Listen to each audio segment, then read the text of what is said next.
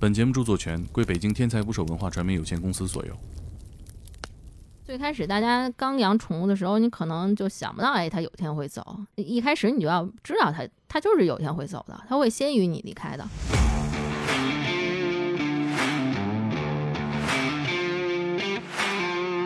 我是在给小动物做墓碑，七千多个小动物，可以随时的去纪念它。逃避还唯恐不及，现代人宠物去世的都这么坚强吗？要能摆在家里天天看吗？我希望死亡是一个给人是一个明亮的感觉的。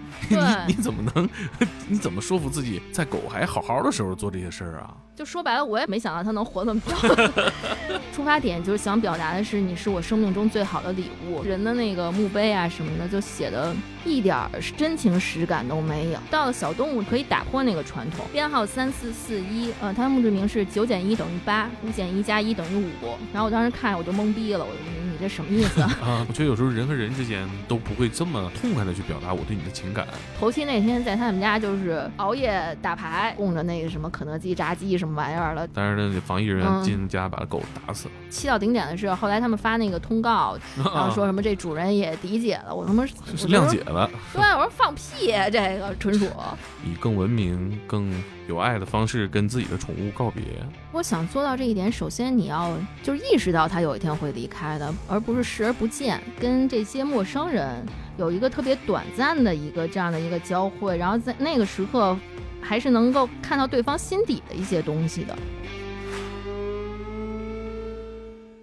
请点击订阅我的播客，拜托了。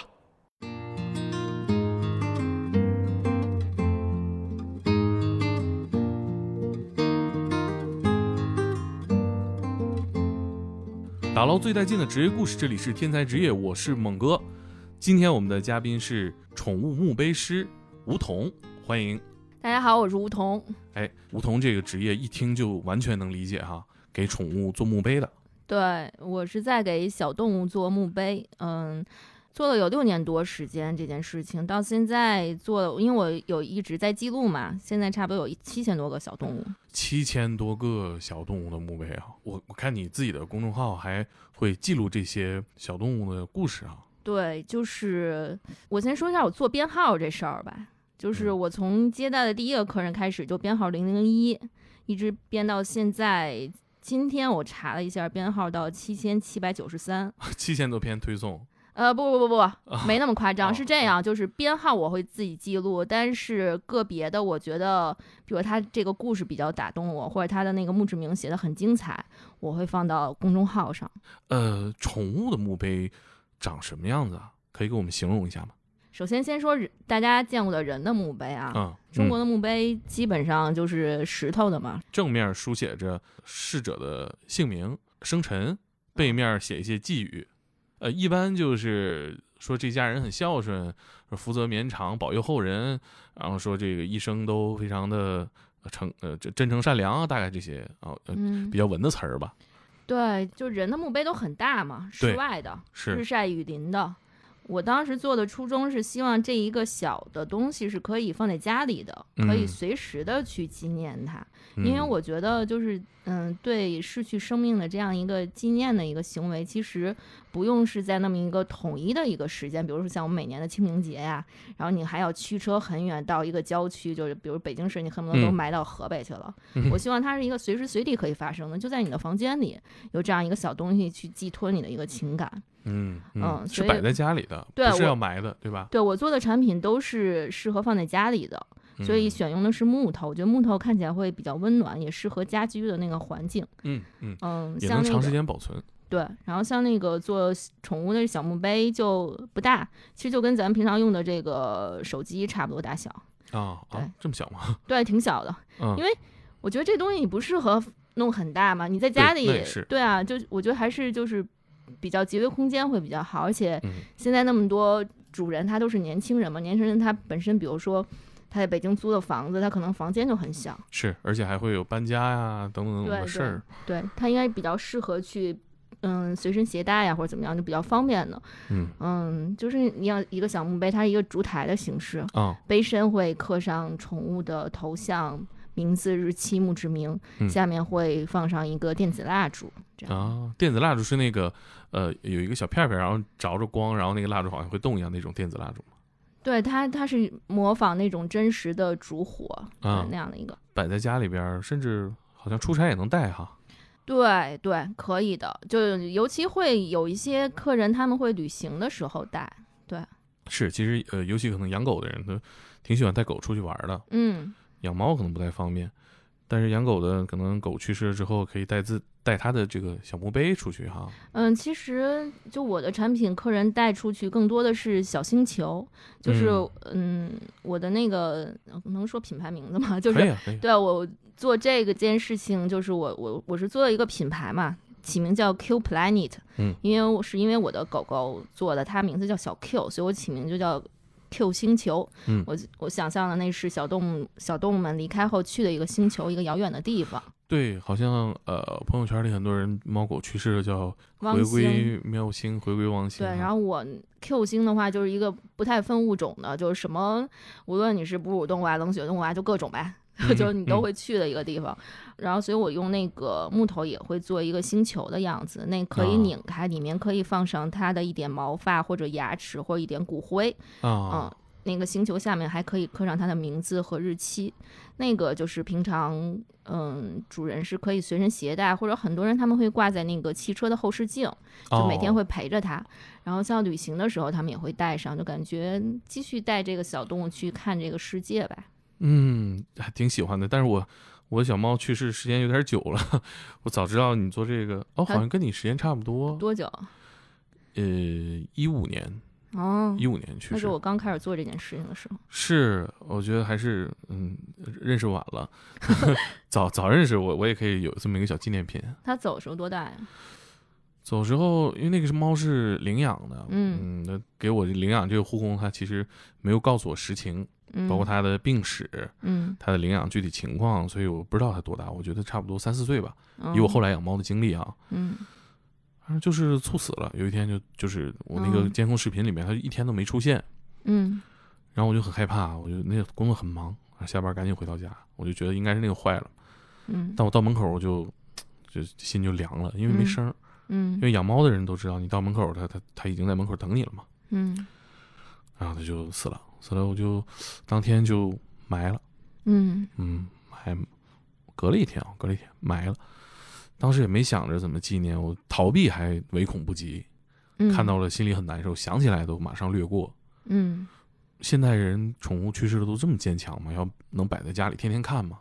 确实会有一些人会。就很多人会是就不想再看到，比如说一段时间不想看到他的照片、视频啊什么的，对，害怕那个伤痛。但是有一些人，就我觉得每个人面对离别的那个这个处理方式不太一样，一样吧。有些人他们会想有一些寄托他们情感的一些方式，嗯嗯。那像这种呃以前从没有过的东西，怎么设计出来的呢？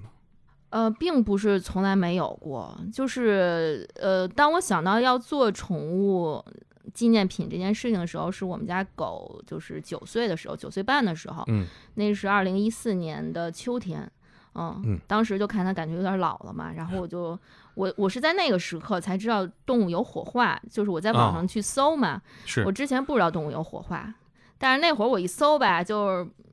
嗯，不搜不知道，一搜也不能说吓一跳吧。就发现，虽然我在北京生活了这么多年，然后实际上那时候北京周边做宠物火化的已经有十几家了，实际上很多。嗯，但是我养狗养养那么多年，完全不知道这件事儿。我觉得主要那个时候就大家就是对死亡这一块儿还是比较避讳的吧。对，没有没有会谁会单独为这事儿做准备。对对，然后就后来嗯，就发现有十几家，而且我当时就在网上查了一些资料嘛，就是像。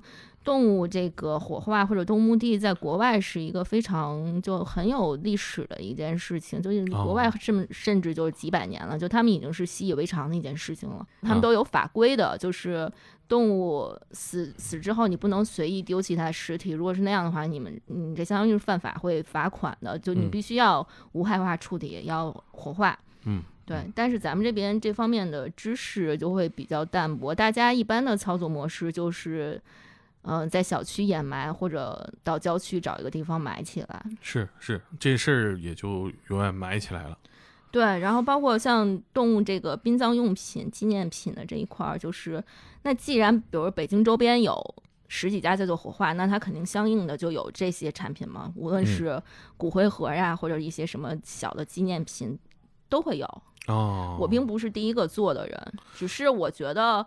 呃，那时候我看了一下他们在用的东西，我当然有实地走一些地方嘛。我觉得他们用的经常都是一些瓷罐子，其实对对，好多罐子就是坦白讲，就是我觉得就是茶叶罐嘛，就觉得这个，我就觉得小动物用的东西应该是看起来更像小动物的他们的东西，就应该是让人感觉温暖的。因为我其实一直以来就是我觉得中国人用的那个殡葬用品就特别丑。就是我觉得大家都有这种体验，你平常在大街上走走，经过一个医院周边的那种小的卖，嗯，这种 款式并不多，款式不多，而且它那个整个店铺的装潢也是特别的，就阴森嘛，就我觉得那个都是白炽灯那种感觉，过于严肃，也不是过于严肃，就反正我觉得冰冷，对对，死就反正就是那种死亡的气味，对对，然后包括就那种玻璃柜子里面放的那种什么衣服呀、盒子，啊然后那个。什么被子呀？就反正就整个给你的那个，就你瞬间就觉得挺冰冷的。对，就让死亡变成了非常惊悚的一种。对对对对，我觉得其实不应该这样。我觉得在我理想中，我希望死亡是一个给人是一个明亮的感觉的。嗯嗯，好聚好散嘛。对，就是所以，我那时候就发现，就是我就发现宠物殡葬这一块儿，就我觉得这个产品就比较空白，在国内。其实，在国外他们就做的很好，我看了很多。比如说欧美啊，或者日本啊，我看了一些，然后国内这块我觉得就好像没有什么人去用心的去设计，嗯，对，所以我当时发现这块空白，正好我那个时候处于一个人生阶段，就是辞职辞职一年了，嗯，设计能力过剩呢，正 不是，然后就反正正琢磨自己想干点什么事儿呢，嗯，然后我就觉得，哎，我我我可以做去做这件事情，因为当时我正好看了一本书，那书上就是说了一句话，就是。呃，解决你生活中实际遇到的问题，会让你就是爱上你做的这件事情。嗯，那我觉得我当时困扰我的问题就是如何面对我狗狗离开这件事情，对于我来说是一个一直萦绕在心头的一个，我觉得我很难去把它解决好的事情。那我觉得肯定好多宠物主人都跟我一样，所以我就想解决这个问题，然后就开始弄。嗯，那你是怎么设计出来现在这种产品的样子的？那个小墓碑，小墓碑其实它也没有什么复杂的造型嘛，就两部分，碑身底座。对我最开始做的那个骨灰盒的设计，那个就是一个小房子的形状，因为我觉得那可能，因为我初衷就是想把它之后还放在家里嘛。我当时初衷就是给我们家狗做，就是因为我们家狗它那个个性吧，不是那种特别。喜欢往外跑、特疯玩的那种，特喜欢社交那种。它是一个倍儿宅的那样的，很安静的一个狗。然后我觉得它可能它走之后，它更希望是在家里吧。对，所以我觉得如果这么想象的话，我觉得如果在家里的话，那我觉得做一个小房子，感觉是它就看起来比较温馨的感觉。然后那个房子是。嗯，屋顶上有一个烟囱的一个结构，那个地方可以插一个试管，里面放上一支鲜花、鲜花或者干花，就是感觉这个东西你放在房间里，就是你不说的话，没有人知道它是骨灰盒。我希望它是融入在家居环境里的一部分的。嗯嗯，就是跳出以往人对骨灰盒的那个惯常的那那个感觉啊，就是我希望它看起来是温暖的，是家的一部分。然后正面是可以刻上它的那个头像啊。墓志铭之类的，嗯，这样墓碑虽小，但是功能齐全。对，功能性，功能齐全。对，你看能插花，能点蜡烛，还有名字，还有墓志铭，哈。对对，就是人类去扫墓的这些仪式感也都具备了。对对，然后包括。嗯，之前做有一款那个就是纪念式的一个小的祭台，它也是就当时都是从功能性出发嘛。啊，那个祭台就是可以插照片，满足了那个相框的功能。啊，然后前面，然后前面那个部分也是可以放上蜡烛，还可以放上就是一般。主人会给他们放一些食食物，就比如说什么猫罐头、狗罐头啊，什么一个肉条啊之类的，就可以放在那儿。旁边也还有一个部分可以插一个试管，放一个小花儿那样的。嗯，对。呃，那呃，这个你做这些的时候，你们家狗可还没死呢。你你怎么能？你怎么说服自己在狗还好好的时候做这些事儿啊？就说白了，我也没想没想到它能活那么久。他今年十。十几岁，十六岁啊！在他九岁半的时候，我是想到去做这个的。包括我那个，就是刚才说的那款房子的房子款的那骨灰盒，就是第一个打样，我就把他照片刻上去了。对，刻刻的一张是他在他青壮年时候一张照片，那张照片大概他就可能六七岁的时候一张侧颜，挺好看的。对，然后就上面可以头像，然后底下写他的那个生日是二零零五年十一月六号到。后面的日期就空白 啊，对，就反正后来我在做的一些样品在打版的时候，就比如其他后来又设计的什么骨灰盒，有一款是用那个枫木和黑胡桃做的那种拼接的，然后是一个礼物盒的形状，那款做出来也是，我当时出发点就是想表达的是你是我生命中最好的礼物，所以我把骨灰盒做成一个这种礼物盒的形状，里面也是用我们家狗打版，就刻上去把它 头像，这次头像刻的是稍微。他老老了的之后的一张照片，还是侧侧颜，然后底下写一句话，就是就是你生你是我生命中最重要的礼物，嗯，对，就反正又又把它刻一遍，然后我觉得好像就重复去做这事儿，就是可能冥冥之中还给他对积累点阳寿，我觉得好像 是，就是是不是就那像比如中国以前传统就农村什么的，提前给老人什么那叫什么？办个老喜丧。呃，对啊，或者什么什么棺材板，你提前给他，然后装老的东西都做好了，然后他实际上他就会 活很久，就那样。就是反向毒奶。嗯，对。嗯，十五六岁差不多跟人类类比，就一百岁吧。一百岁了！对，我的天哪，百岁老人了，家里有一个。对。那他跟几年前比的生活状态应该也差挺多的吧？嗯，他现在是全聋全盲啊，盲了。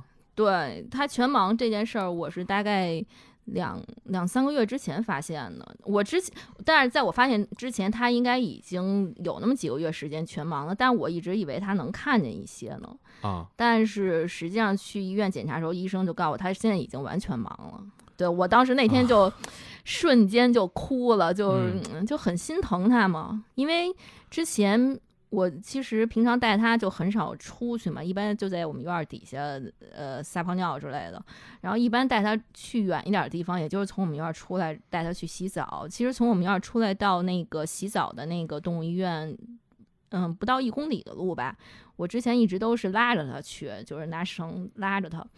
但是之前有一段时间就发现它一旦出了我们院儿的大门之后，它就开始浑身哆嗦。我当时以为是他可能对去医院这件事情比较抵触呢，后来我才意识到，就是他实际上是因为看不见，就完全看不见，然后他害怕，对他到一个陌生的环境，气味完全都陌生，你想街上是多么混乱的一个环境，他又听不见，那他他就肯定要哆嗦，嗯，所以我就觉得我真我后来我那天就发了一条朋友圈，我就是。我就说，就是他已经把自己训练好了去做一个全盲的狗狗了，但是我还没有把自己训练好做一个全盲狗狗的主人，对吧？是对，但是我也马上就让自己很快的就去适应这件事儿。我就是当时第二天我就赶紧给他买了一个推车嘛，之前一直没有买，然后现在就是嗯，每次去带他洗澡的时候，只要出了我们院门，我就会把它放在那个推车上。嗯，对，这是从小养的。对，从从小养，他到我们家的时候应该一个月吧，差不多一个月大。那陪你是半辈子了，到现在。这不叫半辈子啊！不，嗨，是不是啊？就是我对你你现在人生的一半时间啊，不叫半辈子就行。对对对，一个宠物能陪人十几年，我觉得这个也是一种福分了。对，因为你知道，就我之前做的这些墓碑，就是他们很多人会刻同样一句话，就是叫做“嗯，谢谢你陪我长大”。就很多人都磕过这句话，是，我觉得就这句话，我觉得就是就有机会说出这句话的主人，在我看来都是特别幸福的。就是你陪我长大，其实基本就意味着是对跨越了十年以上的时间。对，嗯，大家的墓志铭上一般都会写什么？先表达一下我对人的墓志铭的那个，就刚才说到人的墓地，说到一半没说完嘛。就我我其实特别的就看不上人的墓地，就我觉得人的那个墓碑啊什么的，就写的。一点儿真情实感都没有，都是统一的那种文案，就是什么千古流芳啊，永远怀念。对，然后底下落款什么某某气力，就是就就那个。我 这个这个在做墓碑那是有几套模板可选。对对对对。啊，就反正就这么些，你要自己能生编得出来，你你就编。就大家已经习惯了这样一个中国的这种殡葬的一个一条龙服务，就从你一开始收尸，然后怎么就那一接下来然后刻刻墓碑什么玩意儿的，就整个这一套吧，你就习惯这样一个流程了。就大家已经不会去再花心思，就说哎，我要不要在这块自己想一个什么墓志铭啊？我要不要给他把这件事儿变得稍微看起来有点个性化，然后带点美感呀？就大家已经不去动这脑 子了。是。就实际上这件事儿，你完全可以让它变得更加的有趣，更加跟这个逝去的生命本身是有关系的。哎，我打个岔啊，你想过自己的墓志铭吗？嗯，我是那种，就是我从很小我就想到，我以后嗯死了之后，骨灰就一定要撒海底，就不要留任何的什么墓地墓碑呀。我觉得那东西对于我来说是一个束缚，我不想要那些东西。就为什么呢？就我觉得，就是来过一趟就走了，就是就消失的彻底一点，对，嗯，而且我也想的想的比较具体，就是说，比如说那时候如果我要有家人的话，可能他们会可能会有点放。放放不下或者怎么样，可能会会违背我的意愿，所以我觉得这事儿吧，就我一定还得托付给一个就是 公证处，不是不是，就托付给一个就那种真是得知心好友，就那种，就是我我一定要跟他说，就到时候不管我们家人怎么阻挠，你一定要帮我把这件事情完成。那他也争不过你们家人。就反正就我希望能把这事儿实现嘛，对。然后所以就是到了小动物这儿，我觉得就是。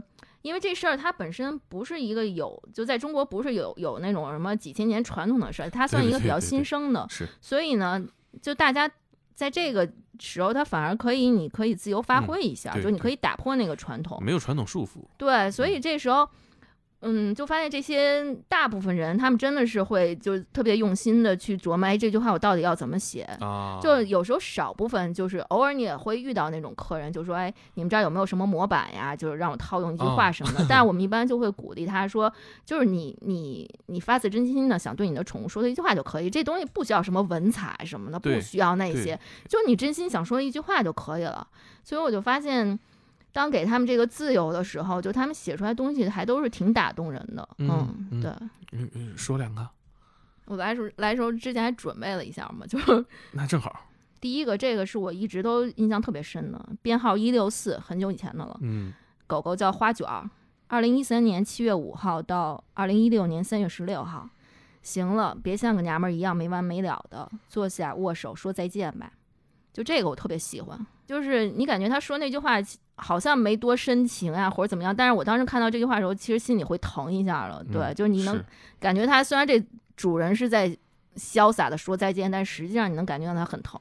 然后编号一八六二 King 是一个猫，嗯，二零零二年十一月三号到二零一八年五月五号，嗯，King 辛苦了。只有我非常清楚一个事实，不会再有第二个你了。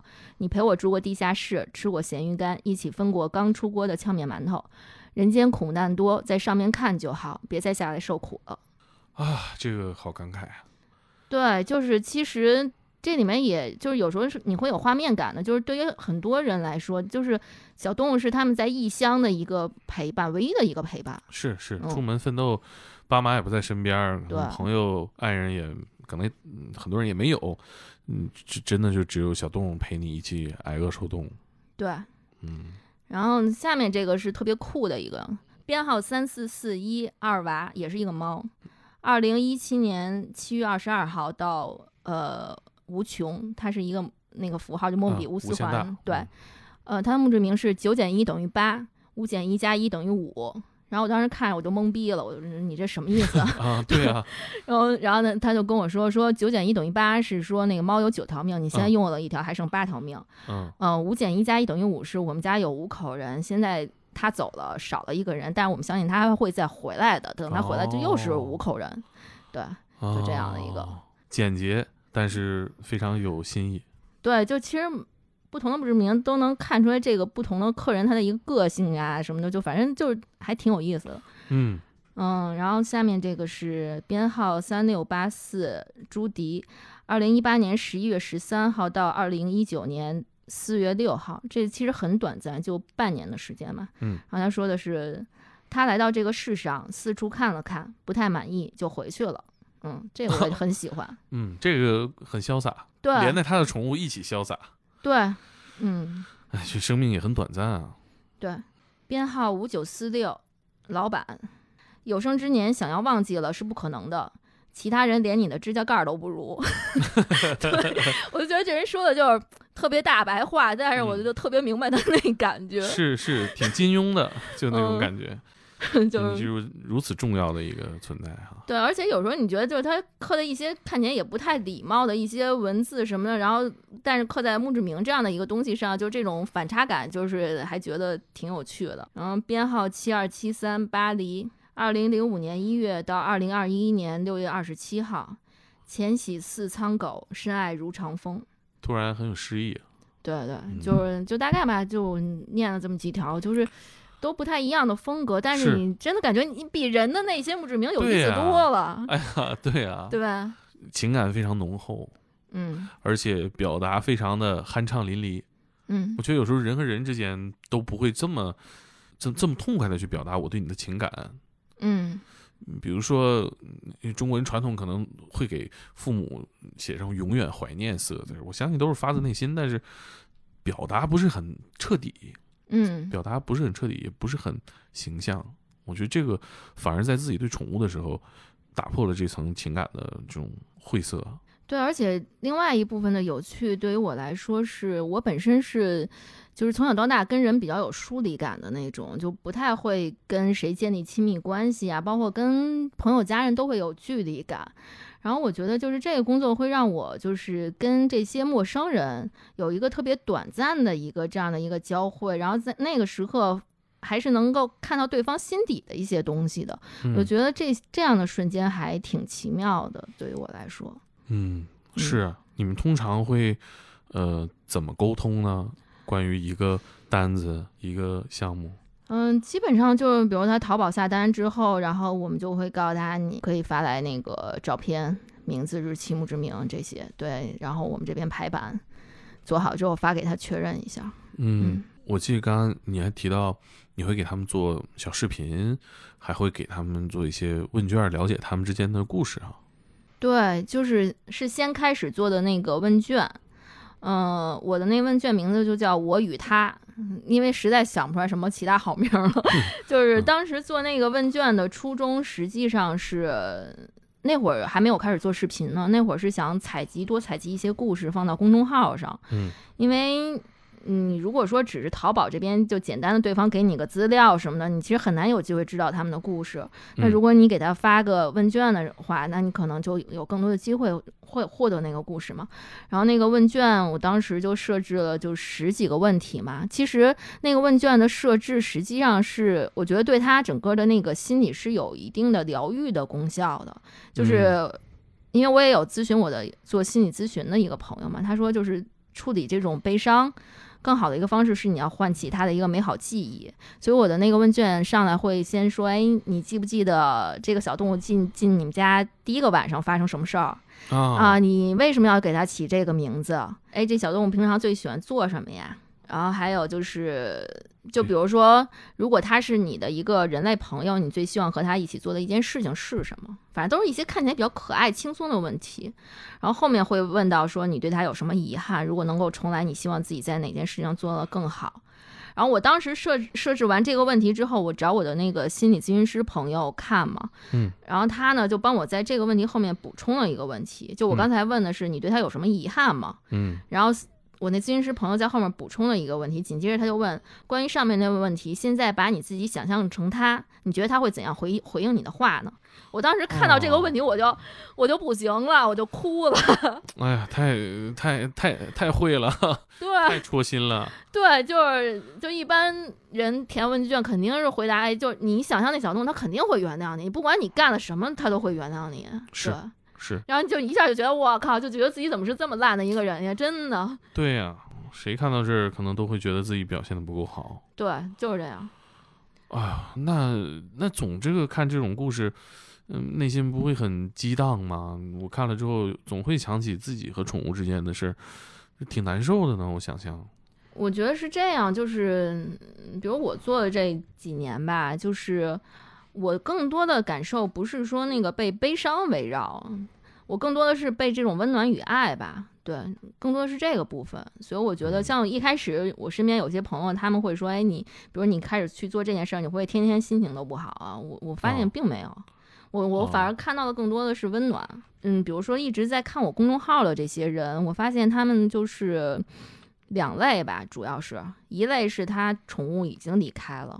然后他们他们会想去反复看这样的故事，是他们想找到同类，因为就是宠物离世这件事情所带来的这种心理上的震撼，这种悲伤的感觉，实际上是他们身边很多家人朋友不能理解的，你同事不能理解的，就他们会觉得不过就是一个动物嘛，不至于吧。那他们就想找到这样的同类，是是有共鸣的。他觉得你懂我，嗯。然后另外一部分人是他们家里还有小动物在，但是他会想去先看这些关于离别的故事，这会让他更好的知道怎么去更好的去爱，在他还在的时候。是对我印象也特别深，就是。之前就好好几年前，挺早的时候，我当时也是，就是有一个猪，就给一小猪做了一个那个骨灰盒，对对，就那迷你香猪。做完之后就发了一篇公众号嘛，然后后来后后台就收到一个私信，就说他他跟我说说他们家有一个猪，叫五花，然后说那个说看完这文章之后，就立马多给他一盆西红柿，我就觉得很可爱，就是他的意思就是，哎呦就。刚看完一个这个这个猪离开了，那我赶紧对我们家那好点吧，就是这样的。哦，你公众号叫什么名啊？嗯，就叫 Q Planet。公众号的那个搜的话，就是一个大写 Q，然后后面一个那个小的那个那叫破折号嘛，那个，然后 P L A N E T。嗯，呃，那里面我其实觉得宠物活的时候也可以做这个问卷啊。对，有会有个别人自己主动。过来填写的，对我我看了一下，我觉得活着时候也能做哈。对，其实更多是思考一下你和他的这个关系。所以我做的那个产品，就最开始只做了死亡相关的，然后后来过了一两年吧，我就现在有做一些，就是那个比如说猫须的那种收纳盒啊什么的，或者猫胡子，对，或者乳牙收纳盒，就是这些纪念的东西，等于就是它。到你们家之后，如果你要想纪念的话，这些东西你就从从小就可以去表达对它的这种爱。是是，哎，刚刚提到说做猪的这个宠物猪的呃小墓碑，那还有什么样的宠物啊？就常见的肯定是猫狗嘛，哺乳类的这种猫狗，什么兔子啊、荷兰猪什么的。然后像这种冷血动物的话，就是乌龟、鱼、蜥蜴。这冷血动物也写墓志铭吗？嗯，对，也写，但是一般就是感觉好像没有什么特别精彩的。对它跟人其实没什么情感交流，它就自己吃。对我就印象里有一鸟吧，那鸟是什么品种我也不知道，我看不太出来，对鸟不熟。然后他就写一什么“但使龙城飞将在，不叫胡马度阴山 ”，不是这咋这么悲壮呢？这这这边塞诗人了，这是。然后反正他就说他们家鸟好像也参加比赛，就什么飞行比赛什么之类，可能应该挺能飞的那种。反正就是也是哈，我们这个燕山山脉是吧？确实有那个悲凉的感觉，嗯，这挺有意思的。嗯嗯，哎，你有没有考虑过拓展到人类业务啊？中间曾经想过，因为就是感觉人的那个。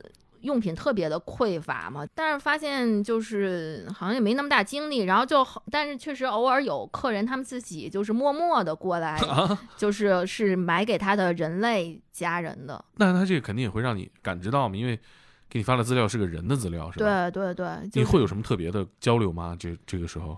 就一般，往往到这种时刻吧，也会比较凝重，你也不敢随便问人家这个那个的。像之前有一个女孩，她过来就是做了，她给她爷爷做一个小墓碑。她当时就是说，她觉得以往大家用的那个，比如房间里挂一个黑框的那样一个照片，她觉得自己，她就是觉得那看起来比较瘆。她想，她想弄一个看起来没没那么可怕的。然后她就做了她爷爷的那个，然后她爷爷那个我印象特别深，他底下就写一句话，就是说，嗯。再到我的梦里来抱抱我好吗？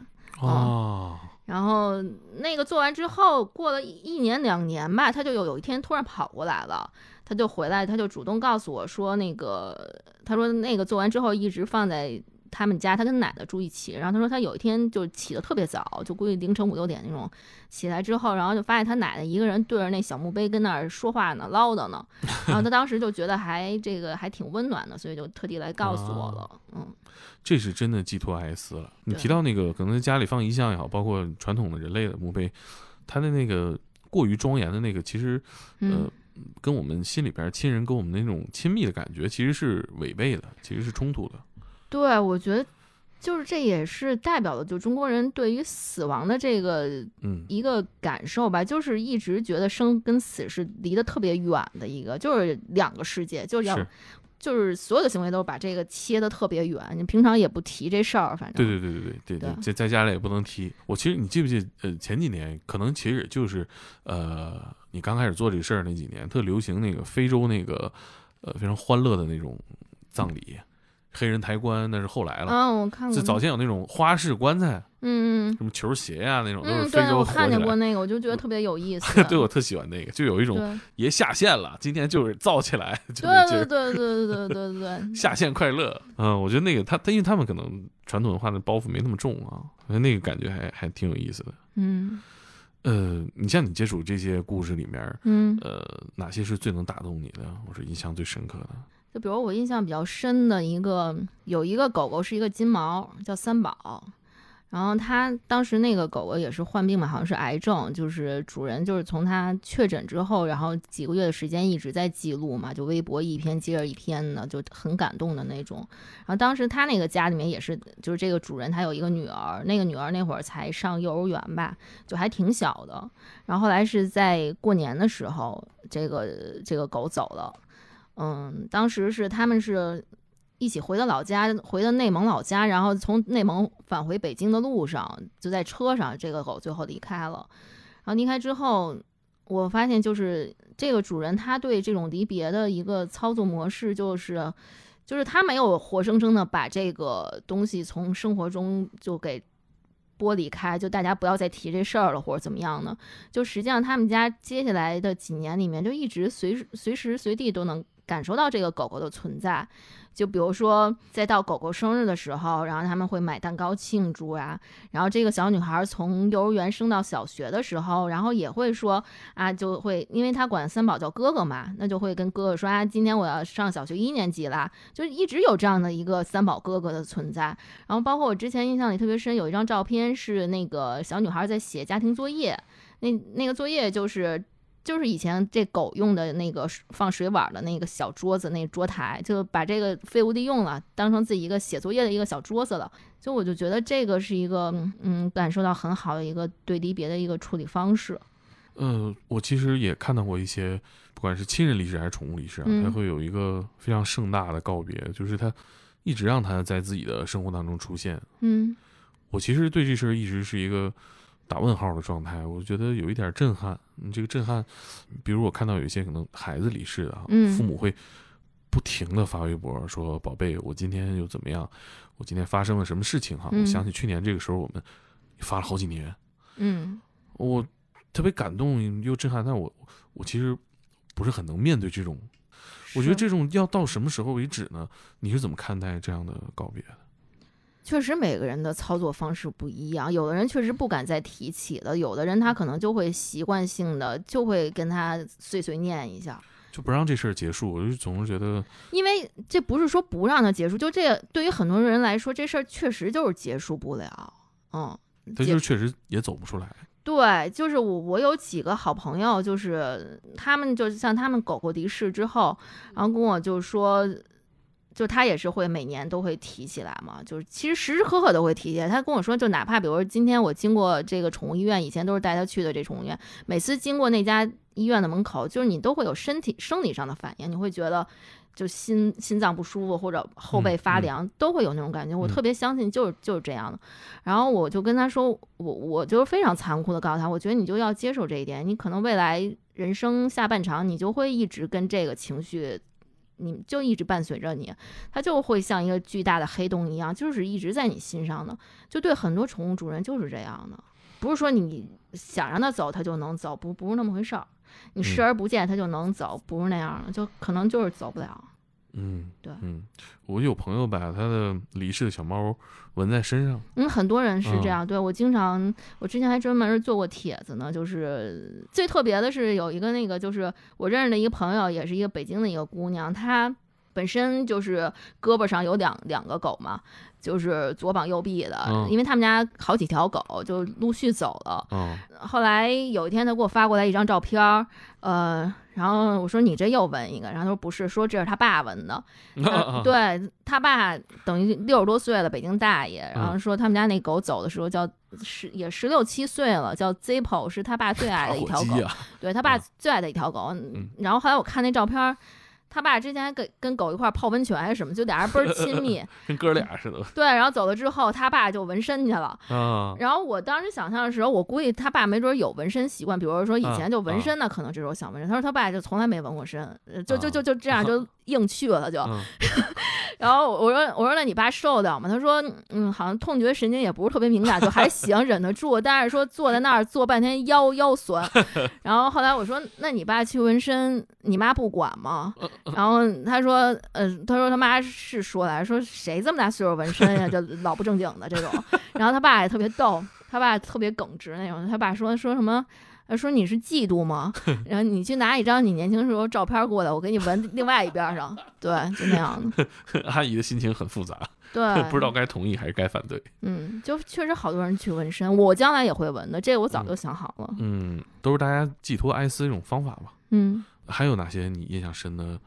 还有一个是一个成都的一个家庭，就是这个家就是等于一个男主人一个女主人，他们养的那个狗是一个雪纳瑞，叫托布，然后也是后来也是得了癌症什么的，但后来又坚持治疗了一两年的时间，这个过程中就我我认识他的时候就已经是确诊了，然后后来他那段时间就是带他到处浪啊、旅行啊什么的，上云南什么就开始浪，心理状态特别好。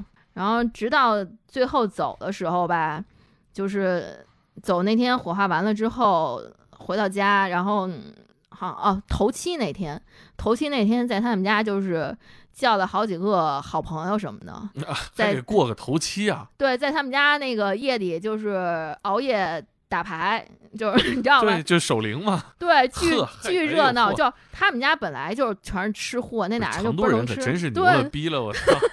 对，然后就是买了一大堆，反正就那些什么炸鸡啊，什么玩意儿的，然后就给我还发发锁骨。对，发视频呢拍，然后就是一波人在那打牌，然后呢，旁边拖他们家拖布那个小骨灰盒在那儿，就做一房子嘛，然后点着蜡烛什么的，然后。拖布的那前面也是供着那个什么肯德基炸鸡什么玩意儿了，在那儿就反正就特别热闹，就是就那样的。这个可太牛逼了，这个对，挺挺有意思的。反倒是释放了这种死亡观念，就是年轻人的死亡观念。对对啊，你亲戚你或者长辈去世，你肯定不敢这么折腾，对吧？是啊是啊，你这个这个还真是没想到还会有这样的人啊。嗯，对，了不起，挺欣赏的。笑着说再见。实际上，他我知道他们也特别痛，都哭得稀里哗啦的。但但但是还是那那样的。对。呃，我以前采访过一个标本师啊，嗯，他给一些宠物主人做过标本。呃，有一些主人会想把自己的猫猫狗狗做成标本。嗯，你怎么看待这种这种纪念方式？我我自己是觉得有一点有点吓人，有点我我就直言不讳的说，我是比较反对这个。可能我比较狭隘啊，但我确实反对。嗯。因为我之前也是，就是以以前去一些，我去过有一家动物医院，在就在北京动物园旁边有一家动物医院，然后当时进去的时候，一进门，然后旁边他们那柜子里放了，其中有两个狗的那个标本，然后那个医生跟我说，这就是之前有客人做，做完之后放在家里，觉得又受不了，然后又退回来了，就是有时候做完人做完之后人又觉得受不了，然后我是自己就是觉得做标本这个过程特别的残忍，对呀。对，就是，就是，我就觉得这个，虽然我也能明白那个当下想做标本的他的那个他为什么想做，你就想留着他嘛，对吧？但是你这我我我觉得有点有点过了，有点太自私了。就是你如果你自己好好仔细想一下那做标本的那个过程，我觉得没有人会忍心把自己宠物那么。是我我也很反对。我们录节目的时候，我们也吵了两句。我觉得不能这样吧？我觉得就纯粹是满足你自己的感官上的补偿，就是你补偿一个感官嘛。对，你你你纪念的方式有很多嘛。嗯嗯，那个我觉得是有点极端啊。但是我我是觉得众多的纪念方式里头，弄一个嗯好看的可爱的小墓碑，我这还是我此前不知道，但我觉得是个挺好的一个方式。现在主要渠道是从哪来啊？我现在基本就是就是在淘宝上卖，嗯，公众号也是从一开始就开始在做嘛，慢慢也会有一些沉淀。但是像我这个就属于，就可能比如人家关注你好几年，人也用不上这些东西。然后那倒是，那或者再再加上就回购回购率也非常低嘛，对就嗨，对啊对，这都你回购率这都以年为几年为对对对，然后然后还有就现在做短视频做了有半年多，半年多一年的时间吧，就是在几个平台做，但短视频也不是我的强项，但是也在做。嗯，对。那我觉得这肯定口口相传是一个挺好一个，对，最开始就是靠。口口相传，对，养宠物的人都有自己小圈子，会讨论宠物。嗯嗯，你最近这些新闻看了吗？关于宠物的？啊，你说那个就是上饶有一个呃女孩隔离了，但是呢，防疫人员进家把狗打死了。那看了看了。嗯，有没有什么特别的感觉啊？在你这个职业范围内？我觉得。嗯，反正之前也跟朋友讨论了嘛，那讨论的时候那就各种骂脏话呗，就是 就是你就看到这种你就是气到发抖啊，就是啊，对，那天尤其那天我觉得呃看上门打狗这个还没有气到顶点的，气到顶点的是后来他们发那个通告说什么啊什么无害化处理，然后说什么这主人也理解了，我他妈是谅解了，对，我说放屁，这个纯属。这怎么谅解的？我觉得对，而且包括那个无害化处理，其实这个词我也接触了很久了。从最开始接触这个，就是就是所谓无害化处理的话，就是指的是对于尸体的处理嘛，对吧？人的尸体也一样嘛，对，让它不会产生细菌，不会产生传染病。对，然后像一般就是实际上你现在就是在一些宠物医院啊，就比如。呃，有一些小动物它离开之后，主人不知道怎么处理的话，然后呢是可以留在医院的，然后医院统一就是有有应该有人上门来收，然后就所谓的就进入无害化处理的环节了。那种一般就是集体焚烧啊或者掩埋之类，就是实际上是当做医疗垃圾了，就是就这样的。明白？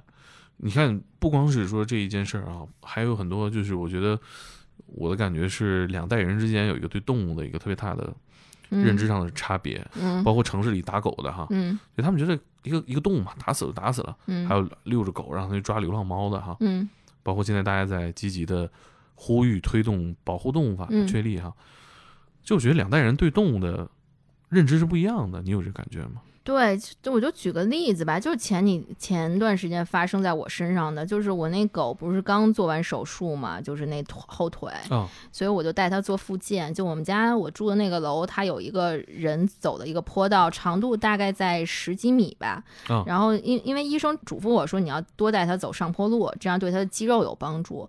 所以我一般会在下午两三点的时候，就人流密密度比较低的时候，然后我带它在那走个五趟，就特别慢的走，每次得走。个十分钟吧，跟那他就巨慢无比。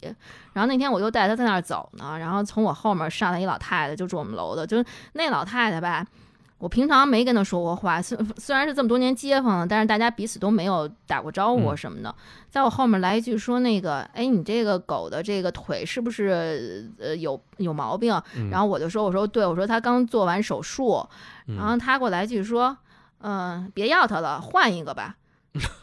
我 我当时我听的我我真的就心里无数操你妈的就出来了已经，但是我就没搭理他。我当时就想你你你这岁数，等你老了那天胳膊腿儿不好了，不能说换一妈呀，对吧？对，当然你们家孩子把你扔出来，你你可别别别到处哭天抹地去。但千万别说。但是这个其实就是能反映出他的一个。就是他的思维方式就是这样，在他眼里，这个动物就是低人一等的，就是你可以随便去处理掉、去丢弃的东西。对，说白了，他其实对你说这话，他是好意，他不是恶意。对对对，我我我我能明白他那点。他他觉得你累，他怕你累。对，他就觉得你换一个狗养不就完？对，别要它了，你换一个，别要它了。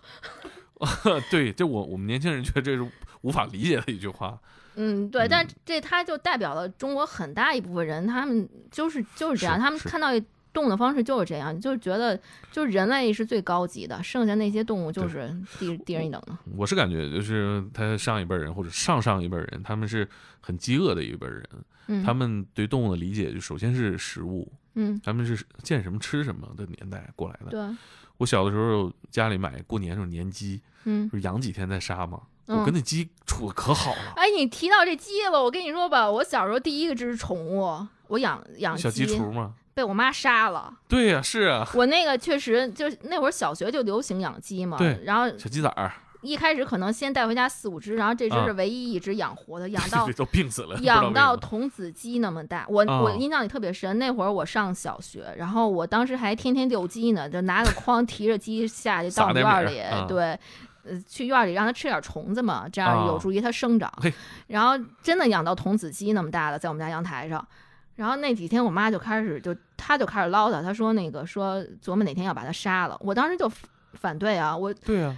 这这我养的宠物嘛，我从小养到大的。你起名了，你吃谁不行啊？你吃它。对。呃，然后后来有一天中午，因为我我那会儿小学，每天放学会回家吃吃中午饭。我那天进门，刚一进门，看见我妈端着一盆就是鸡肉，里面有白菜，什么鸡肉，然后出来，我当时就有预感，我就赶紧奔到阳台去看，那笼子里空的，我当时就哭的就不行了。我爸那天也在家呢。嗯。然后我们三个人就坐在那饭桌上，我就默默的，我就一直掉眼泪。然后我妈就一个人在那吃，我爸也不吃。我爸说他也他也吃不下去。然后我爸说，说这就是你妈下的手，我我都下不去手，就你妈下的手。我就反正这事儿我 我一直记得，我也不能说是会多多怨恨我妈或者怎么样的，但是我就是我就觉得这人怎么能下得去手呢？是。嗯，跟咱想法都不一样。对，我养那小鸡，我也是，就虽然没养很大，但是已经开始换毛了。我知道，就换毛了。就它也是因为那小鸡雏买到家里都活不了，有那么一个能活的，你就肯定好好养嘛。对。但是最后可能也都是活不到。但是我说那年鸡呀，我我奶奶买的年鸡来了的时候可精神了，大公鸡。然后我天天抱着它啊，给它擦的干干净净的。然后三十那天我奶过来搂脖子一刀。啊，我就觉得，就是他切鸡脖子那一下，比切萝卜还趁手，一点感情都没有。是啊，我说我这养好几天了，怎么没感情呢？啊，都不用给我解答，那老人都不会给我解释什么。哎呀，别别别别玩了，该吃它了。我小时候我觉得这太震撼了。对，那一代人他们的情感确实都特别粗糙的这种。对，而且我听我爸给我讲过的，他们以前。呃，年轻的时候，那个工厂里面有一个前辈，一个一个大叔，呃，专门负责偷狗杀狗。嗯，啊，就是说，呃，十里八村的狗见到他都不敢叫。嗯，啊，而且他有特别的杀狗技巧。嗯，杀了狗吃肉。嗯，啊，我就觉得，那他他的生活当中，就是他见到的狗不是像我们这样是宠物啊，动物啊，是个菜。对，就有这种人在，就是我觉得这这一代人，他就是。能把它当成菜，你就很难要求他对他有什么感情，或者能理解我们，把它当成伙伴或者是情感寄托。是，我觉得这个落差太大了。嗯，这就是两代中国人，嗯，吃不饱饭和吃饱撑的之间巨大的生活差别。对，你说我们确实是吃饱了撑的，我们我们就感情丰富一点，这这怎么了？这也不是坏事。嗯，那我们吃饱撑的不然我们干嘛呀？嗯，我们我打人去啊？我们养点动物不挺好吗？嗯，我看他们去家里边把狗打死那个，我就忽然想到了我小时候我奶奶杀鸡，一点情感没有。所以我觉得现在这很多对立也都在于大家不太理解这种观念上的冲突啊。嗯，我自己对这个方面就还挺悲观的吧。我是觉得，就是这些不理解的人，你也没犯不上跟他解释，就你说什么他也不会去听的，也不会去理解的。对对，这观念差太多了，你互相说服不了也。对，而且会。激化矛盾嘛，嗯嗯嗯，但是我其实我还挺乐观，因为我觉得可能一代一代人过去了，慢慢这个文明就建立起来了，嗯，把他们都给筛筛掉，嗯，可能我们的下一代人会觉得当年还呼吁动物保护法这件事是很荒唐的，保护动物不是一个应该道德层面大家就建立共识的事儿吗？可能现在法律走在前头，正还是还是因为我们道德大家普遍没建立这种认知哈。那这么说来，你这个买卖好像会越来越好。嗯，确实，宠物市场确实，它每年这个报告什么的，就反正消费会一直都是上升的趋势。你自己销量感知上呢？我没有一个特别明显的一个，因为这这一块在宠物用品里面还是算一个非常现在还是属于很冷门的一个东西。这算最后一件了。嗯，对。对你跟宠宠物能买最后一样东西。嗯，对。嗯。销量没有这几年明显上升吗？没有，就嗯算是上升，但是是一个相对来说挺平缓的一个。有那种同类型的呃品牌出现吗？你观察到的？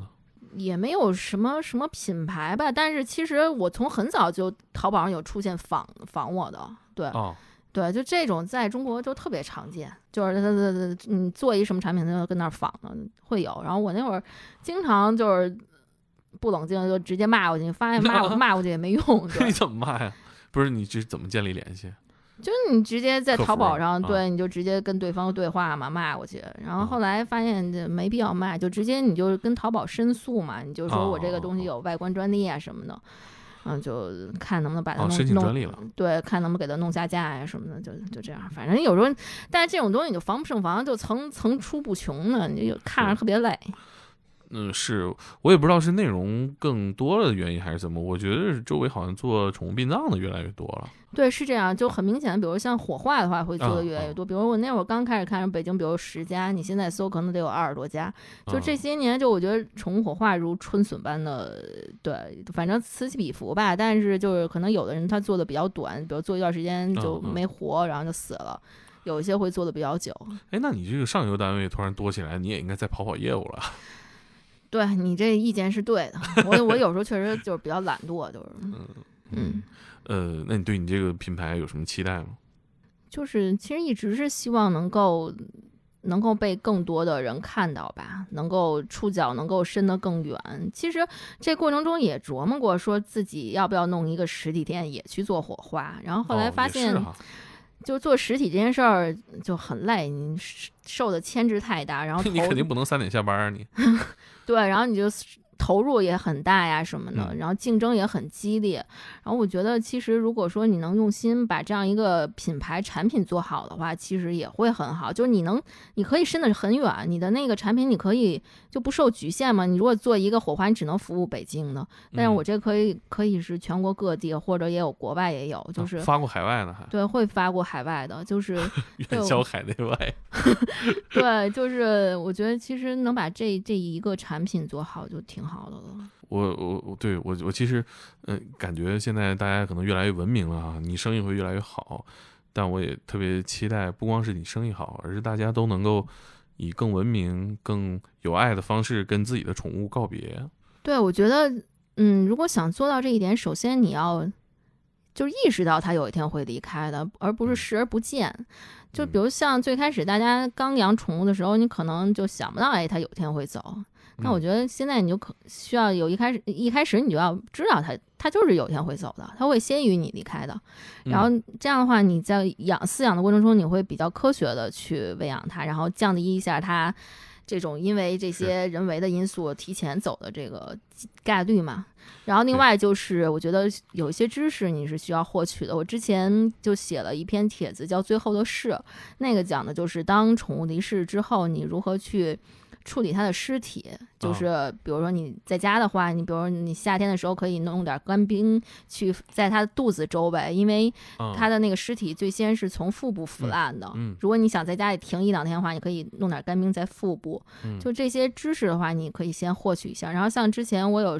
就有一个公众号粉丝，后来有一天就告诉我，他说特别感谢这个帖子，因为他用到了。然后他当时那个我还发了一篇故事呢，那个那个我觉得也特别感人，就是他们家也是一个狗叫狗熊，嗯，然后嗯，他那个狗走的时候，他也是就是夏天，然后他他说家里也没有干冰，然后就从冰柜里翻出两条龙利鱼，就就。就放在肚子那儿了，然后给这狗裹上小毯子，然后就在家里放着，然后摆上它生前的玩具啊什么的，就全家人跟这狗狗做个告别。然后他就说，因为这狗之前比如怕它过敏，不给它吃鱼，然后没想到走走之后还给它弄了个龙利鱼在这儿，我就觉得那个 那个画面就感觉特别的温馨，然后又觉得。